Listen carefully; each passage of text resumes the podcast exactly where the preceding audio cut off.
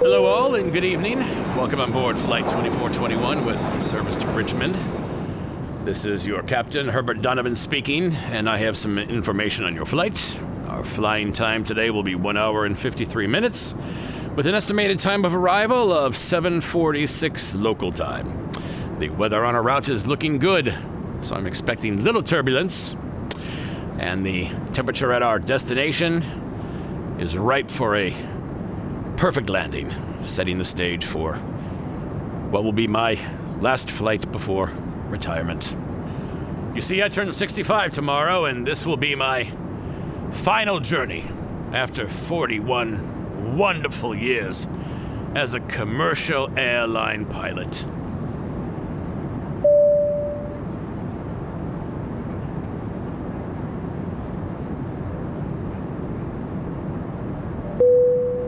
I've logged over 37,000 flight hours in the friendly skies. I've had both ups and downs, literally and figuratively. But I've loved this job. So did my dear wife Eleanor, who we sadly lost last year. To Ellie and I, we we raised two fine children, both Jacob and Sharon. They're all all grown up now, with kiddos of their own to look after. Well, I sure as heck do love being a pilot, but I don't love it nearly as much as being called Grandpa, or as much as I adored being husband to my Ellie for 39 brief, beautiful years.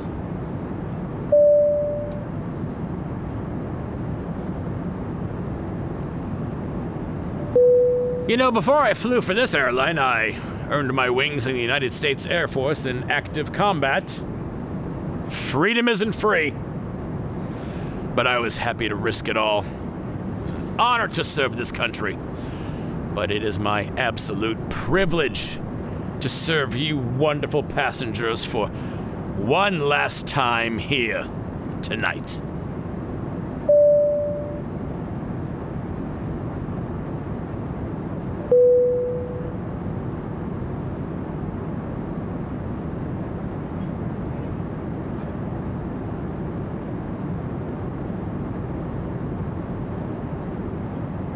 I'm the co pilot. My name is Chloe, and I'm transgender.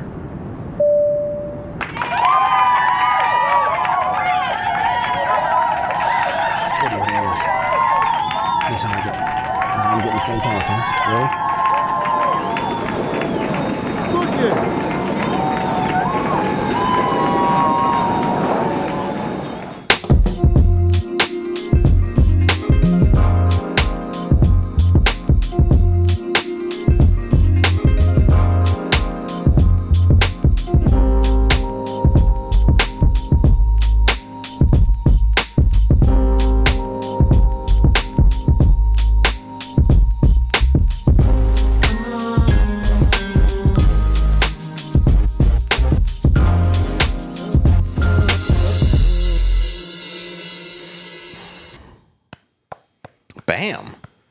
Ladies and gentlemen, welcome to another episode of Normal World. I'm Dave Landau. I'm quarter black.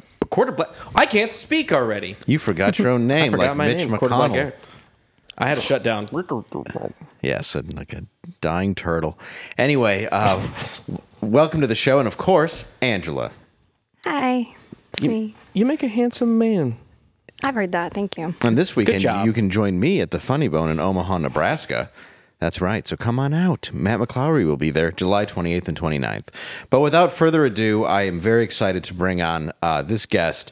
He's a, a speaker, an author, a podcaster. I love his podcast, uh, The Wise and the Wise Guy, uh, TV personality, and of course, uh, former made member of the Colombo organized crime family.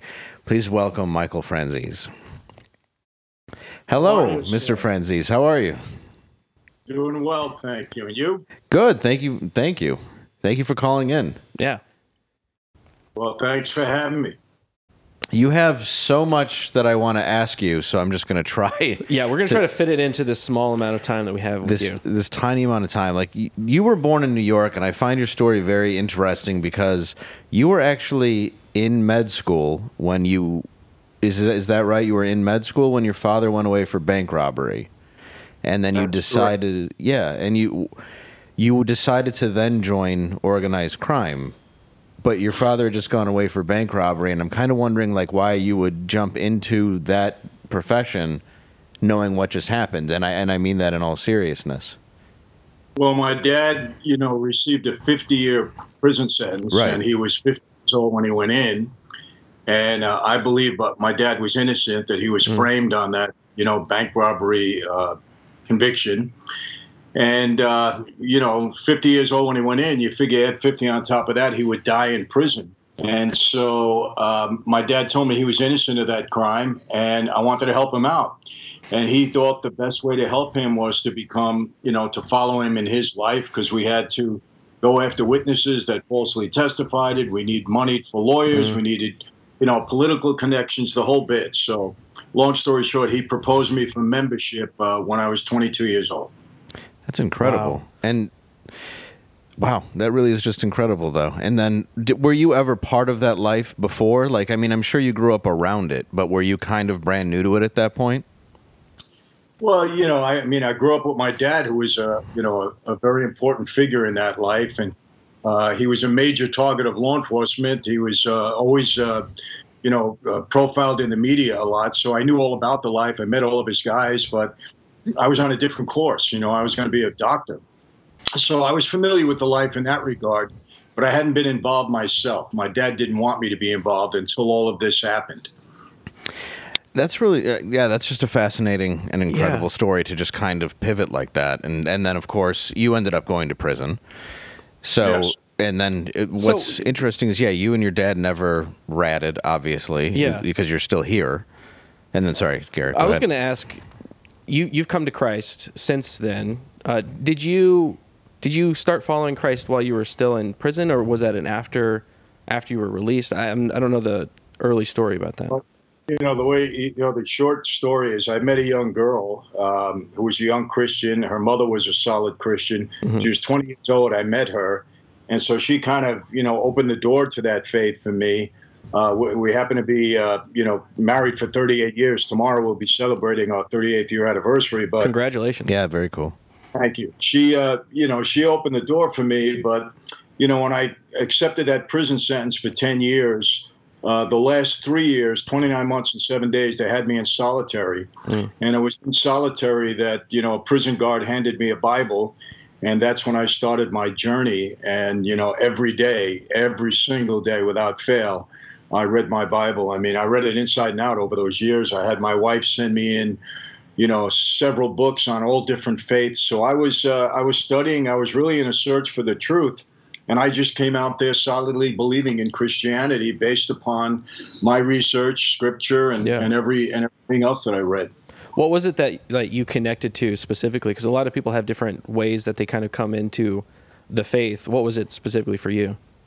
you know i connected with jesus and the way i did it just so you understand you know my whole life all i ever heard from my dad uh, was that you got to be a man's man that's the standard in life you have to live up to uh, when i got into the life and i got made you know they told me the same thing we're men of honor we're men above men. So you know we had a certain standard that we had to live up to.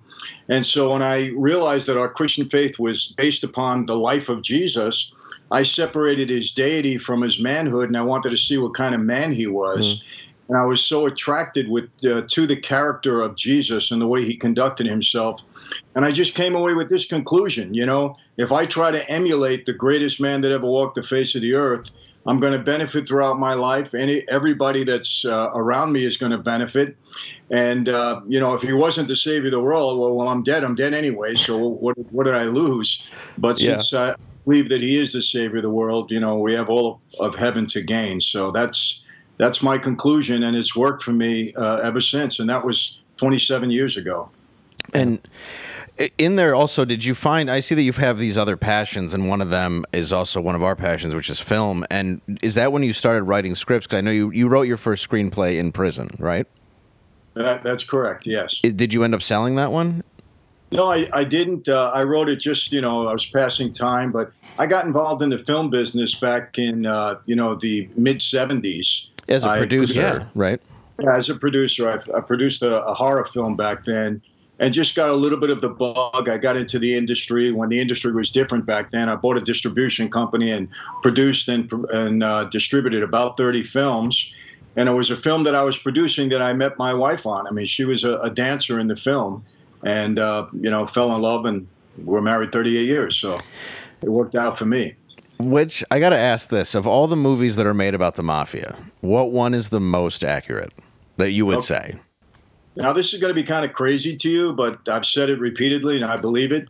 The HBO Gotti movie with Armand Assante um, and Ah, Anthony, yeah.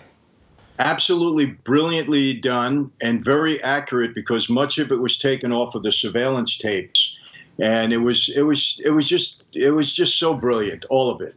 Um, you know, having said that, you know, obviously Goodfellas is fairly accurate. Um, they always take dramatic liberty with these with these movies. Donnie Brasco, fairly accurate. Um, uh, Casino, fairly accurate, and of course, Godfather One and Two. They were fictional, um, wonderful films. You know, two of the best films ever made, but they were more fictional than fact. Was the Tangier supposed to be which hotel? Do you are you allowed to say that? I don't know if I'm supposed to know. Yeah, it was the Desert Inn. It was the Desert Inn. Ah. That's what I thought. Okay, and uh, all right, that's for now. Well, what? I'll fl- I want to flip it. What do you think is the most inaccurate? yeah, that's a good point. Uh, you know, there were so many. I mean, I assume like analyze this would probably be up there, yeah, you know, that was that was more of a of a comedy film, but but it's a You good know, I- movie. Chaz is in that, who you do a show with. But yeah, it's hilarious. But I would imagine you'd be killed pretty quickly. No, I, I loved the movie. I thought, uh, you know, Billy Crystal was amazing. He was so funny in that movie. yeah, Uh, De Niro- De Niro is always great. Yeah. But, um, you know, The Sopranos, I, I get asked about that a lot. And, um, I mean, it was, look, it was one of the greatest TV series. It certainly set the stage for all the series that followed. It was br- brilliantly done, but it wasn't really accurate, you know, a lot of it. Yeah. Um, you know, but, uh, you know, now the uh, uh, Godfather of Harlem, uh, totally inaccurate, uh, but it's okay. I mean, you enjoy watching the series. You know, they're not Yeah. documentaries. So what's the difference? is that about Bumpy, who was in Harlem? I, is that was that his name, the politician? I Yeah, it was bump. You know, Oh. they tried. They tried to show that you know Chin Gigante, who was the boss of the Genovese family, and and all of the families were so deeply involved in the drug trade in Harlem, and that's just not true. Uh, the way it's depicted in that in that, uh, and I've spoken to the you know the uh, what's his name, Chris Columbus. I, I forget his last name, but anyway, I spoke to the producer and I told him that. I said, look, I enjoy watching it; it's great, but it's not accurate at all. And, uh, That's uh, what's by far your favorite? Like, was the because the Colombo you were part of the Col- Colombo crime family, and recently, obviously, that came to Paramount was the. I, I'll call. I, and you're probably friends with him. I, I so I don't mean in any disrespect, but the Al Ruddy story because it certainly favors him in the Paramount um, Yeah. uh, show, which is a really good show, actually. But was that fairly accurate to what happened that you uh, with the making of The Godfather? Well, let's put it this way. That was my era. I was intimately involved in that because I was very close to Joe Colombo and the Italian American Civil Rights League. That's what I thought. Yeah. I thought the series, yeah, I thought The Offer was brilliant. I thought it was so well done. Yeah. The acting was terrific. Obviously, it was seen through the eyes of Al Ruddy. He made himself a little more of a hero than he actually was at that time. Uh, Giovanni Ribisi, who played Joe Colombo, in episode one, I was a little upset because he played Joe Colombo like he was kind of a buffoon. a little bit of a slouch. Yeah. but he he he um, he grew into the role a lot better, and I was more happy as it went along. But uh, it, it was pretty accurate. We had a lot to say. When I say we, I'm talking about Joe Colombo. He had a lot to say about that film. He did take mafia out of the script. He did stop work when uh, they called a strike when things weren't going their way. But he also did have a relationship with Al Ruddy. We used to have meetings at the Park Sheraton Hotel, and Ruddy was there once or twice, and we talked about the film, you know, quite a bit and how it was going. And Ruddy, you know, promised that it wouldn't be uh, demeaning to Italian Americans. So depending on how you look at it, uh, it wasn't bad. But you know, I can tell you this: guys on the street after The Godfather came out, guys started carrying themselves differently. I mean, it, it kind of elevated the level of prestige of that life. I mean, it really did, and guys saw it that way. They weren't upset at all. Yeah, it seemed to be, uh, at least from what I can tell, I'm obviously not, uh, you know, of that era, but it seemed like being a gangster was sort of frowned upon, and then after that, it sort of became more of glorified, Yeah, I made it look Oh, yeah. cool in a Absolutely, way. Which is absolutely. And my my uh, my friend's uncle is uh, Johnny Russo. I hope I'm saying that right. Was that actually true that he was beaten badly by James Caan, or was that sort of for uh, co- effect? No, that was true. Oh, Okay, I had a feeling. I had a question. Since so you've worked, you've been in both lives, right? You've produced film. You were in the mafia life. What do you see parallels in kind of today's Hollywood apparatus and uh, between those two lives?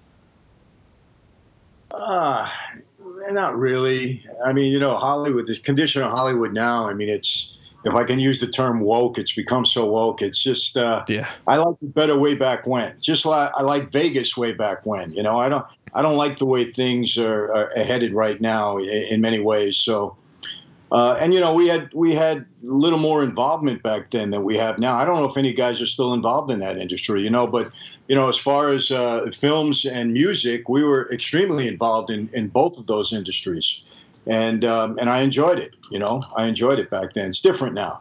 It's not Well, yeah. as good, I could say. Yeah, they didn't want to use the mafia back then, and now it's just. Could you imagine a woke mob? Oh my like it'd just be the worst movie. Just using pronouns before you shoot a guy, girl, guy, she, what- him, you know. whatever it is. That's Whatever just is. an awful. we should write it. We should write that down. The Write down. environmentally uh, co- environmentally conscious. We did already Oh yeah, You we did did. already We came up with We it. It's already the wrote that. environmentally conscious uh, mobster. Yeah. He drives drives a Tesla. I don't know if you're going to be seeing that anytime soon. No, nobody would like it. I'd probably get waxed just for making it, or, or clipped, as they say in the uh, Armando Assante HBO film. clipped is the term always used. Is there a story you would like to see related to the mafia that's never been told uh, on film? Well, my own story is in development right now. Good for you. Um, finally agreed to that after you know twenty some odd years, and uh, I'm really pleased with the way it's uh, de- developing so far. We have a script, and it's actually been developed as a television series, and we have uh, uh, we have three seasons, ten episodes a season, and we're just about to bring it out when the strike hits. So uh, it, it's delayed until whenever the strike is over, but there's no rush. You know, it'll, it'll happen. But I, I'm pretty happy the way the story is being told. And, um, you know, I'm a bug for authenticity. When I see a mob related movie, the characters have to be uh, authentic, the dialogue has to be authentic. And, um, you know, we'll capture that in this series, obviously. Um, and I'm excited about it. I think they're going to do a good job. I got a question. You may not be able to answer it because you're in development. Yeah. But if you were going to cast somebody to play yourself, who would you pick? You know, I, it, it's crazy that I can't answer. you know, I can't answer that because you know the answer would be unrealistic. Some of the, excuse me, greatest actors out there probably wouldn't be available for a, a television series, but they want to get somebody fairly new. They're talking about I don't even know their names. They're talking about some hot young actors because. Um, uh, you know, I think it starts out. I'm I'm in my 30s, and then of course they're they're picking somebody for my dad because the story hinges a lot on the relationship between me and my father. Um, so I, I don't know. You know, they asked me. They said, Michael, who do you want to play you? And I said, well. Uh, I know, uh, you know, that uh, casting means a lot. So how about Denzel Washington? I know that'll get it made. You're like Kenan Thompson. It'd Like Netflix is like, yeah, let's go. You want to get it made, you know. So whoever whoever takes it over the finish line is fine with me. You know. Yeah. And sometimes it's really good to get an actor that's unknown so then audiences connect to the character and not the actor. So if like it was somebody like Denzel, I know it was a joke, but they're seeing Denzel, they're not seeing the character that you wrote. Well, they want to see you in the story, and then Right. it is your story as opposed to that actor's story. Well, the way they've designed it, they, you are going to see some of me in this because the, you know, whenever you bring a, a, a uh, story, the whole thing is, well, what's the take? You know, the mob genre's been done. What's the new take? What's different? Even though it's a different story. So, you know, their new take on the story, which were they're very uh, excited about, was having me actually involved. And I can't tell you how, but uh, I do pop up in certain ways. And I, I give you a little example. You know, there could be a scene. I'll go, oh, hold, wait a minute. That's not how it happened. Let me tell you how it really happened. And then it goes in another direction, you know, something like that. Well, it's cool that you're that involved with the story and you can point those things out and like that that's a little too far fetched or bring it back over here because that's the kind of story we want to tell. Do you think right now too the SAG-AFTRA? Do you think that has a lot to do? I guess it, it, if you don't want to answer, it's fine too. But uh, with the strikes right now, do you think that movies are profitable even because it's all become kind of woke, or the, is TV is just going to be where it's at from now on? Well, you know, I was, uh, unfortunately, I will say this. Um, my 11 year old granddaughter asked me to take her to see the Barbie movie. So, Oh, no. being a grandpa that I am, I took her. Um, I don't want to comment on the movie. I mean, I would if you want me to, me to but I- I'd be Uh, interested. Sorry, Well, I watched the movie too. Look, he's see? got daughters. I've got daughters. You got daughters. You got grandkids. Look, Well, you know, it was great to see so many people in the theaters, and then I went to see Oppenheimer after that. The same thing. So Yeah. it looks like movies are coming back. If Good. there's a good film out there and people are interested, that's great. Um, but I still feel, you know, I don't think people will ever want to get away from the theaters. Um, but I think you know, having streaming and the way it is now, I think it's going to continue to take a bite out of that Yeah. you're gonna have blockbuster movies and probably you know nothing else that's that's my feeling because everything else will go straight to streaming or, or cable it'll become like a. It'll be. Hey, let's all go to the movies every once in a while. It's not going to be that every weekend. Let's go to that movie. It's going to be more like, hey, you remember bowling? That was a lot of fun. Let's go do that. I always wonder though what what's missing seems to be the story. Yeah. And I kind of miss that though, where it's like, the, it, yeah, it's the Barbie movie, but you know, th- we're we're missing the stories, and that's kind of what I want to see again in film. Because I lo- like you do a podcast with Chaz Palminteri, who's made all kinds of just amazing films. He's one of my favorite actors. Uh, a Bronx Tale, which was his stage play, but obviously is just one of the best films ever made, in my opinion. Uh, De Niro directed it.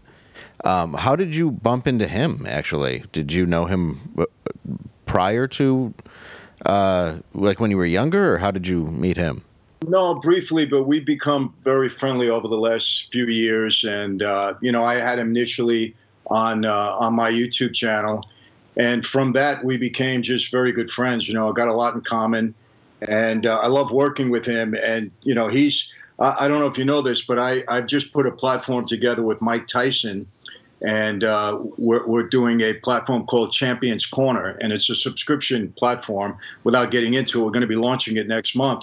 But we're also doing live shows. Uh, the first one being September 28th at the Beacon Theater in New York, and it'll be myself, Mike, and Chaz Palminteri will be on the stage. And uh, we put a show together, and I think people are going to enjoy that. And we're going to Yeah. take it around the country. Dude, that's fantastic! So- That fantastic. sounds really cool. Our families are friends. You know, I, I love the guy. Honestly, I love his wife. I mean, you know, his kids. I mean, we, we get along really well. He's just such to me, like because I just grew up loving indie film because I was born in '82 and I kind of got into film in, in the '90s boom of in, of indie film, hmm. and that was sort of what he was just in everything. And that's what I just love about Chaz Palminteri is like he was the quintessential sort of indie actor where they would use him in so much stuff. He's just phenomenal. Well, I will tell you this, you know, and this was before I, I got close with Chaz, obviously. I told him his role of Sonny in that film was his best role ever. I agree. Without he he played that to a T. It was just terrific. well, there's so Um, many and. I, and I said to him, I said, Sorry. Yeah, I said, don't get insulted, but it was your best role ever. I mean, I, I loved you in that film, Mm-hmm. and and you know he wrote the script, as you know, and just some of the little, you know, now you just can't leave, you know, things like that. Yeah.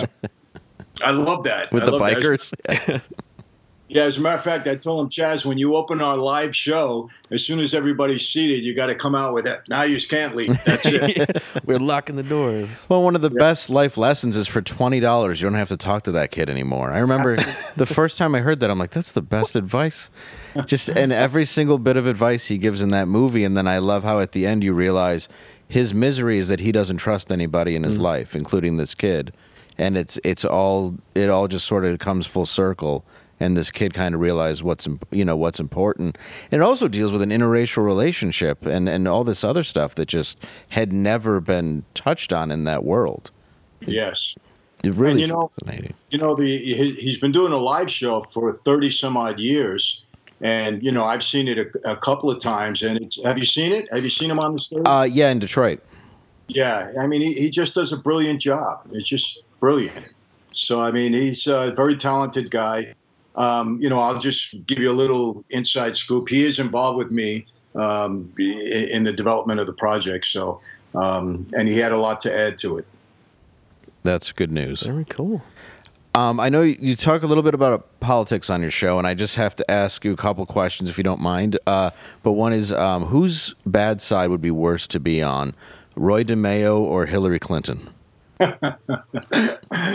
Well, you know what? At least with Roy, you know what you got, you know? And you know how you're gonna die. Oh, well, I mean, away- you know you're gonna die the other way too. Hillary, man, that's that's that's one bad woman. I can tell you that. You don't want to. Mm. I, I I wouldn't want to be in the house with with her and Bill. no, I'm. I can just picture Bill shooting you, and then Hillary's the one stabbing you in the heart to get the blood to stop pumping. Exactly. Yeah, she's more aggressive. Sorry, she I really read likes the Murder connection. Machine. she likes the connection. exactly. Yeah, she's, she's she's rough. I'll tell you that. And I've always thought this like uh, during I was I was living in New York uh, when 2020 the whole thing happened. I was living uh, up in Harlem, and uh, we were doing a show on 35th and Broadway. Um, do you think that city would be far better off if the mafia still ran it? Because I do. Hundred percent. Okay, I just want to make sure I was right on that. yeah, it seems to make sense. If we were running around in that city, you wouldn't put a ha- you wouldn't have to have toothpaste behind glass with a lock and key on it. Uh, you know, L.A. the same thing. It's it's out of control. It's unbelievable. LA You know, is look- absolutely out of control. We took care of our neighborhoods. We didn't have any crime in our neighborhoods. You know, people. That's why people wonder why did people love John Gotti. You know, because we took care of our neighborhoods. You know, hmm. you had no crime in there. Took care of the people. Nobody was worried. Look, in, in Greenpoint, where I grew up, my sisters can come home, walk the streets at two o'clock in the morning. Nobody worried about it. You wouldn't have half of the stuff that's going on. Believe me, we would have handled it. And uh, I'm telling you, I, you know, to see what's going on today, it's just it's so out of control. These politicians should be ashamed of themselves. Listen, I was a mob guy. You know, I wasn't exactly in love with the police. I was arrested 18 times. I had seven indictments. I went to trial five times and I did eight years in prison. But even I know defunding the police is the worst idea you could ever have. You know, I, I was funny. I was telling somebody once. I said, "Do you think if Giuliani would have came to me and said, "Hey, Michael, don't worry about it. You know, if we do indict you on this RICO case, you're going to get bail, no problem. We're only going to be a year in prison." You think I would have said, "Hey, great, now I'm going to go straight"? No, I would have right. did more stuff on the street. Yeah, The don't worry, mentality It's a revolving door. Sorry. I don't get it. Yeah. Defunding police, and look what's happening. Look what's happening. I don't know. No, it's horrible. And I, I remember seeing that like outside of certain nightclubs, there'd be like just like all these people on the street and fighting and like shooting up. And I'm like, you know, like in the 80s, it'd just be a line of people and you would never even see that. Yeah. like you wouldn't. I remember the first time I went to New York, it was probably in the 80s, late 80s, 90s. And I just remember mm-hmm. people could buy paintings of John Gotti like on every corner. Like people loved him. They loved him. You know, I mean, look, mm. the law didn't like him, and you know, he he could be a little difficult within the life, but people on the outside of the life had no problem with him, and and most of the guys were like that. You know, Fat Tony Salerno in Harlem. You know, he had his social club there. That was his base of operations. They loved him there. The people in Harlem. You know, my neighborhood too. I mean, I was, you know, we were very well liked because we took care of people. We didn't hurt them. They needed something. They came to us. If we can handle something, we did it you know, we we didn't prey on the people that we uh, lived around, that we took care of. And um, uh, you know, I, I'm telling you this, guys, without getting too political, there, there's guys in office that are worse than any mob guys I ever, I ever came up against in my life. I really mean that. We wouldn't do some of the things that I see being done now, and I, I really mean that. Well, yeah, I don't think you just hurt innocent people all the time, right? Yeah. I mean, that's the best way I can put it. I mean, we have to be so vague on YouTube and different platforms. I feel, but that's what it seems. I mean, it's it's just taking from everyone all the time, isn't it? To the point where I- there's nothing left. Exactly. You know, I mean, it's you know the way to solve every problem is to go to the middle class and and and you know make it more burdensome for them. It's you know, uh, listen. If we go into politics, you know, just let's pack a lunch and let's be here for the next couple hours. yeah, That's true. That's the We danger of it, probably- man. Yeah, it really is because I think we're going to see eye to eye on probably everything, especially when you open with "Isn't the mafia great in New York? The way they ran it better than any politician." Well, there's an interesting thing I've been thinking about. That is that, not that I'm endorsing the mafia, right? But the mafia is a very um, private citizen organization, Well, very much so. and the government was like, well, you know, only we can be the ones breaking the law, so they came in and busted it all up. So I find that very the the parallels there. Well, you know, I've been saying this for years, and I've said this. And, and listen, I went to a crime. I, I went to prison for a crime that I was guilty of. I pled guilty. I did my time, and my dad obviously did a lot of bad things in his life. I'm I'm not sugarcoating anything, but the crime that he went to prison for, that he was convicted of and given 50 years, he was innocent of. I'll take that to my grave because I investigated that case. Every witness recanted their testimony. We gave them lie detector tests, proved they lied at the trial. We can never get the conviction overturned. Mm-hmm. And so many law enforcement people have told me, Michael, you know, we knew that was a bad case. And you know what I told people all the time? I said, look, when you give the government the ability to break the law, to go after the criminals, eventually they're going to use that same process to go after their enemies. Yep. And that's exactly what we're seeing now. You know, they're weaponizing the, the FBI, the Justice Department, to go after their political enemies. And that is so dangerous. It's dangerous for everybody, you know, and it started with, you know, all this cancel culture. Hey, we don't like what you're saying. You don't agree with our agenda. You're canceled. You know, one thing leads to another. It's like things start to drip a little bit until all of a sudden you got a flood of bad things going on. And that's what's happening right now. And man, we need reform. We need reform at the uh, Department of Justice and the FBI in the worst way. And I know a lot of retired FBI agents that are saying the same darn thing. They're disgusted with what they're seeing now. Well, we've taken out a sense of community, and that and that's what we've destroyed inside. You know, we've taken out community out of out of the communities. Where where uh, that's the number one thing I think that's destroying each other. And then you have the politicians, which I do think is interesting because with Gotti, at least from what I can tell, they were very mad at him for you know the three thousand dollar suits, the Teflon Don, having a house that I wouldn't say was really very obnoxious at all. But now you have all these other leaders who are supposed public servants, right? In these multi-million dollar homes. Isn't that uh, the most egregious thing when it, in the most hypocritical thing? When it's like you're taking down this guy for doing, you know, obviously yes, he, he's a criminal, but like you took accountability for what you did and you served your time. And I was listening to a podcast with uh, you and Chaz, and you were saying that how you've never heard a politician take accountability. And I was thinking about that for a while today because it's true. Like Yeah. they live in these massive homes, flaunting it at you. And I don't think Gotti was flaunting it in the same way. Like certainly not like this, where you look at Pelosi's house, where it's like you know this twenty million dollar Yeah. home in San Diego, San Francisco, wherever San it is, Francisco. San Francisco. Like that's just it's stunning to me. And they're shutting down the city and going, no, you, you can't get a blowout, but I can because I'm Nancy Pelosi. or her husband getting a blowjob from Well, a man. Yeah, getting a blowout. Sorry, I and can't help blaming it, Yeah, and then blaming it on the woman who gave you the blowout, allowed you to come in there. You It know, was a turned trap. on her and his, turn uh, turn on her. Well, listen, how do you explain? They never have to answer for this. How do you explain how they come in? You know, a, a two hundred thousand dollar a year job in government, and all of a sudden they become the best stock traders around and it turns into billions of dollars and all of this and they never have to explain themselves you know how they become multimillionaires you know nancy pelosi I can't understand a, woman, a word that woman ever says. She never makes sense, and yet she's worth a half a billion dollars. You know what I mean? Yeah. I mean, come on, it's Oh, a yeah. racket. She has a mouthful of Tic Tac. She's always drunk, like a lady at the tennis club who's on a bunch of Valium. It's just, and for some reason, yeah, she's a great. she's she's great in- at trading all of it. She's been in the government for a million years. Well, it's because they're all getting these insider tips, and then you look at it, and it's like you locked up Martha Stewart because somebody gave her a little bit of an of, of an edge, and meanwhile, all these people do nothing but insider trade Yeah. right in front of us. Yeah, exactly. Exactly. And, uh, you know, listen, most people are ignorant of this, and I don't mean that in a demeaning way. Most people can't focus on that. They're worried about, you know, supporting their family, making a living, you know, working 40 hours a week. They're not in tune with what these people are doing. But, you know, you and I, we have time to watch and see what's going on. And listen, I had a lot of politicians, you know, on the, when I had my licenses for my gas business, I couldn't get a license. I had 18 licenses and I was paying off, you know, politicians to get it.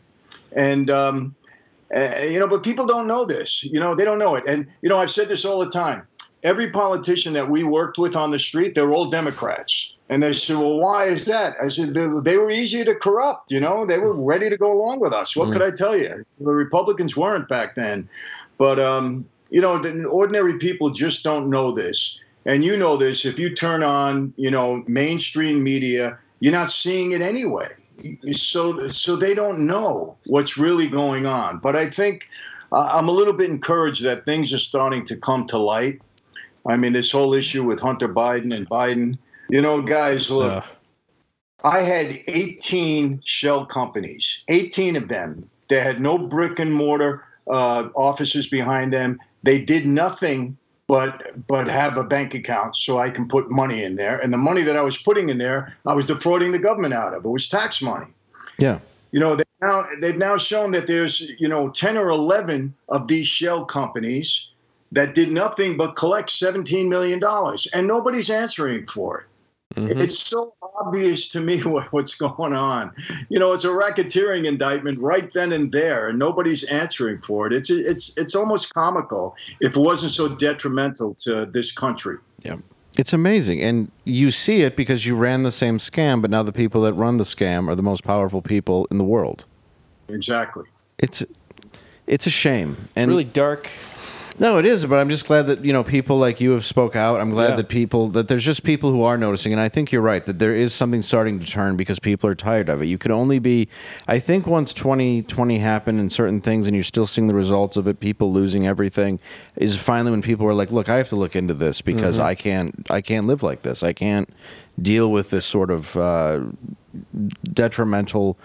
You know the society the way that everything's been especially their own life like i Yeah. can't do this to my family i can't lose everything i can't watch whether people get rich while your portfolio for your ira gets you know deduced to half i think it's good that people are waking up Yeah, I, I think so too. And you know, they're so out in the open about what they're doing now. It's, I, I mean, they don't even make attempts to really cover it up, and the attempts that they make are, are so feeble in light of the evidence that's coming out. Uh, I, I don't understand how, how they think they, you know, in a long run, how they can get away with this. I mean, there is a point where you got to realize eh, this is not going to last forever, man. You know, the gig's up. And I think, you know, what happened today in the court with Hunter Biden, you know, the judge wouldn't accept that plea. Uh, I think I think the house of cards are starting to crumble. I really do. I saw that too, and I think it's good that it's because it's not just the laptop acts and the stuff that he did that were. I understand addiction. I'm in recovery. I think people are, uh, you know, uh, there's a certainly ability to forgive. Yeah. There's but a line though. But there's this line of real corruption though that he was involved in that everybody ignored, and all this other stuff was thrown in your face Yeah. to try to hide that. And now the real stuff is coming out, and and the judge can't say, well, no, this is fine. Mm-hmm. Yeah, well, you know what they wanted in that plea was ridiculous. I mean, a slap on the wrist, and then he has immunity from anything else. So, meaning all investigations would have to stop. That's what they were hopeful for. Uh, everything would because he can never be prosecuted again once that's you know uh, accepted in court. Right. And the judge basically said, "No, you're not going to do that to me in this courtroom because I'm going to take the uh, you know the backlash of that afterwards as this information continues to come out. And I just granted you immunity for all these other crimes, and she wasn't willing to do that. Um, you know, uh, so listen, we'll see what happens in the next uh, couple of days. And, you know, I, I say the same thing. Look, I had a sister that, you know, died unfortunately of an overdose of drugs. My brother was a Sorry drug to hear that. Sorry. So I, yeah, I have empathy for that. But it wasn't that this was confined to him personally. His mm-hmm. behavior has affected this country in, in a rough way. And you know, people have said to me, you know, well, Joe Biden, what do you expect? He's supportive of his son. I said, look, I have two boys. If my son was doing this stuff, I would still love him, but I would say, hey, stay away from the. You're, you're causing the whole problem here in this country for my administration. But Joe Biden can't do that because he was complicit with Hunter. Yeah. Right. He has to support him. Well, enabling from enabling as a parent is bad enough, but doing it from the highest power, the, or, you know, the highest office in the world Yes. is bad enough. But doing it when it's just to benefit you is just sick. Absolutely, absolutely, and and you know it's coming out. You know, guys, I have to say this, and and again, please understand where I'm coming from. I was a criminal for 20 years, but we had a line that we wouldn't cross. At least I wouldn't. But you know, I, the drug thing is very close to me because of, of what happened in my own family with my my brothers and sisters. But you know, I spoke to 850 Border Patrol agents from the state of Texas. I did a big seminar with them, and afterwards we we talked. And there's some of the horrible stuff that they were telling me about things coming over the border between kids and human trafficking. Yep. Mm-hmm. They said they're not even getting five to seven to ten percent of the illegal drugs that are coming across. They told me some horror stories that they personally encountered, and I'm saying to myself, We've elected a man to the highest office in the world. We put our trust in him, people did, to protect and defend this country and to act in, in their best interest of our country domestically and, of course, against our enemies. And here's a guy that knows this is going on. A hundred thousand people died of opioid addiction last year, and it's coming across the border in droves, and you don't do anything to stop it. It's like, how do you live with yourself? Yeah. What what are you? I, and you know, I don't care if it was you know Donald Trump. I don't care Republican, Democrat. I don't care if it was my own brother doing that. I'd be against him. And I, I just don't understand it, guys. I don't understand how you can sleep at night and do things like that. I mean, guys on the street wouldn't do that.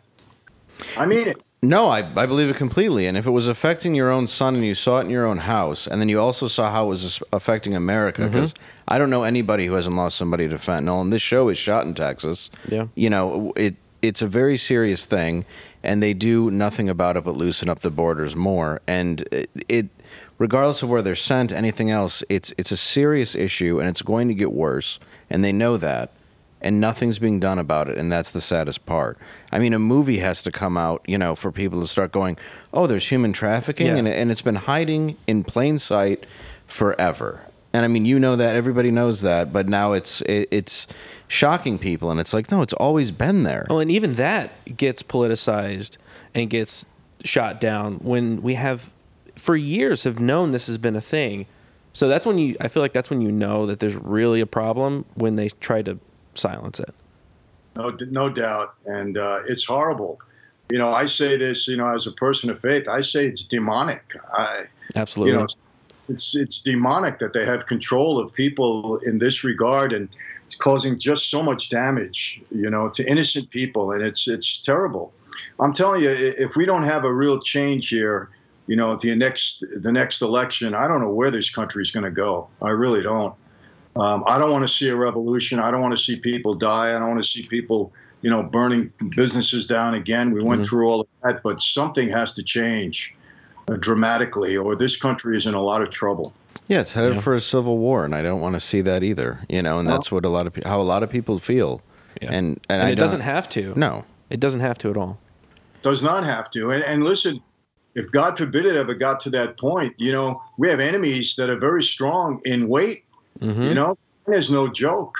Um, and, and, we don't want to leave ourselves that vulnerable. I mean, things I'm hearing about our military now. You know, we know Russia has, uh, even though they they kind of showed themselves in Ukraine, they still have nuclear ability. That's that's very frightening. China, China. you know, I Yep. they have more warships than we have now. More, you know. I mean, what are we doing? And you know, we, we have a woke uh, military now. Uh, you know, the the idea that's in people's heads. I, it's just everything. Every, you know what I was laughing at? I mean, this may sound crazy. Even the dog in the White House now is biting CIA people. Yeah. it knows. It knows. They can't even get the dog right. Everything that touches turns into something bad. The dog senses evil. Michael, he senses. Yes, they said he he he he bit ten people already. Ten CIA agents some. One of them had to go to the hospital. That dog Was is based. That's a good boy. Yeah, he just really hit. It's a it's a well trained dog. That's well-trained dog. That's what it is. He's just a really well trained dog. No problem. He's just Dog. sniffing out the cocaine they keep finding. Yeah, how do, how do you like that? Oh, the, it's- most secure, the most secure building in the whole country, maybe the world. Cameras everywhere. Just probably every nook and cranny. You can't miss anything. We can't find it. We have to shut down the investigation. Yeah. We're never going to figure it out. Exactly. Oh yeah. That's- Bush did it once in the 70s. We had to hear about it for eight years. Man, Meanwhile, somebody just leaves it on, you know, the desk in the Oval Office and nobody has a clue where it no came from. No idea. Ah, must have been the cleaning lady, I'm sure. She's Colombian. Like that's just like it's absurd how any of that. But yeah, that's the time we're Silly. living in. We're actually just running out of time, actually. But I can't thank you enough for coming on the Yeah, show. thank you so much. And I do want to say that people can see you speak September 9th at the Robins Theater in Warren, Ohio. September 23rd, you will be at the Caesars Casino in Atlantic City for the uh, history of the mafia. And September 8th through 10th, uh, you can go to uh, Franzese Wine Tasting in the Cleveland area and buy his wine at www.franzesewine.com. Very nice. Hey, actually, uh, I have one more question. Can I ask you one more question? Sure. Um, did we What did we lose the connection? Just just move on. Did did we? Just just Okay. did he hang? Are we? He gonna- just up stop on- drawing attention to it Are and we- move on. Are we gonna Okay. get clipped? Am I gonna get clipped? He'll probably clip Garrett, right? Okay. Yeah. Anyway, um, so, uh, well, um, Well, that was a good. That was, speaking of clipped, God tried to clip Mitch McConnell today. maybe. and a string of uh,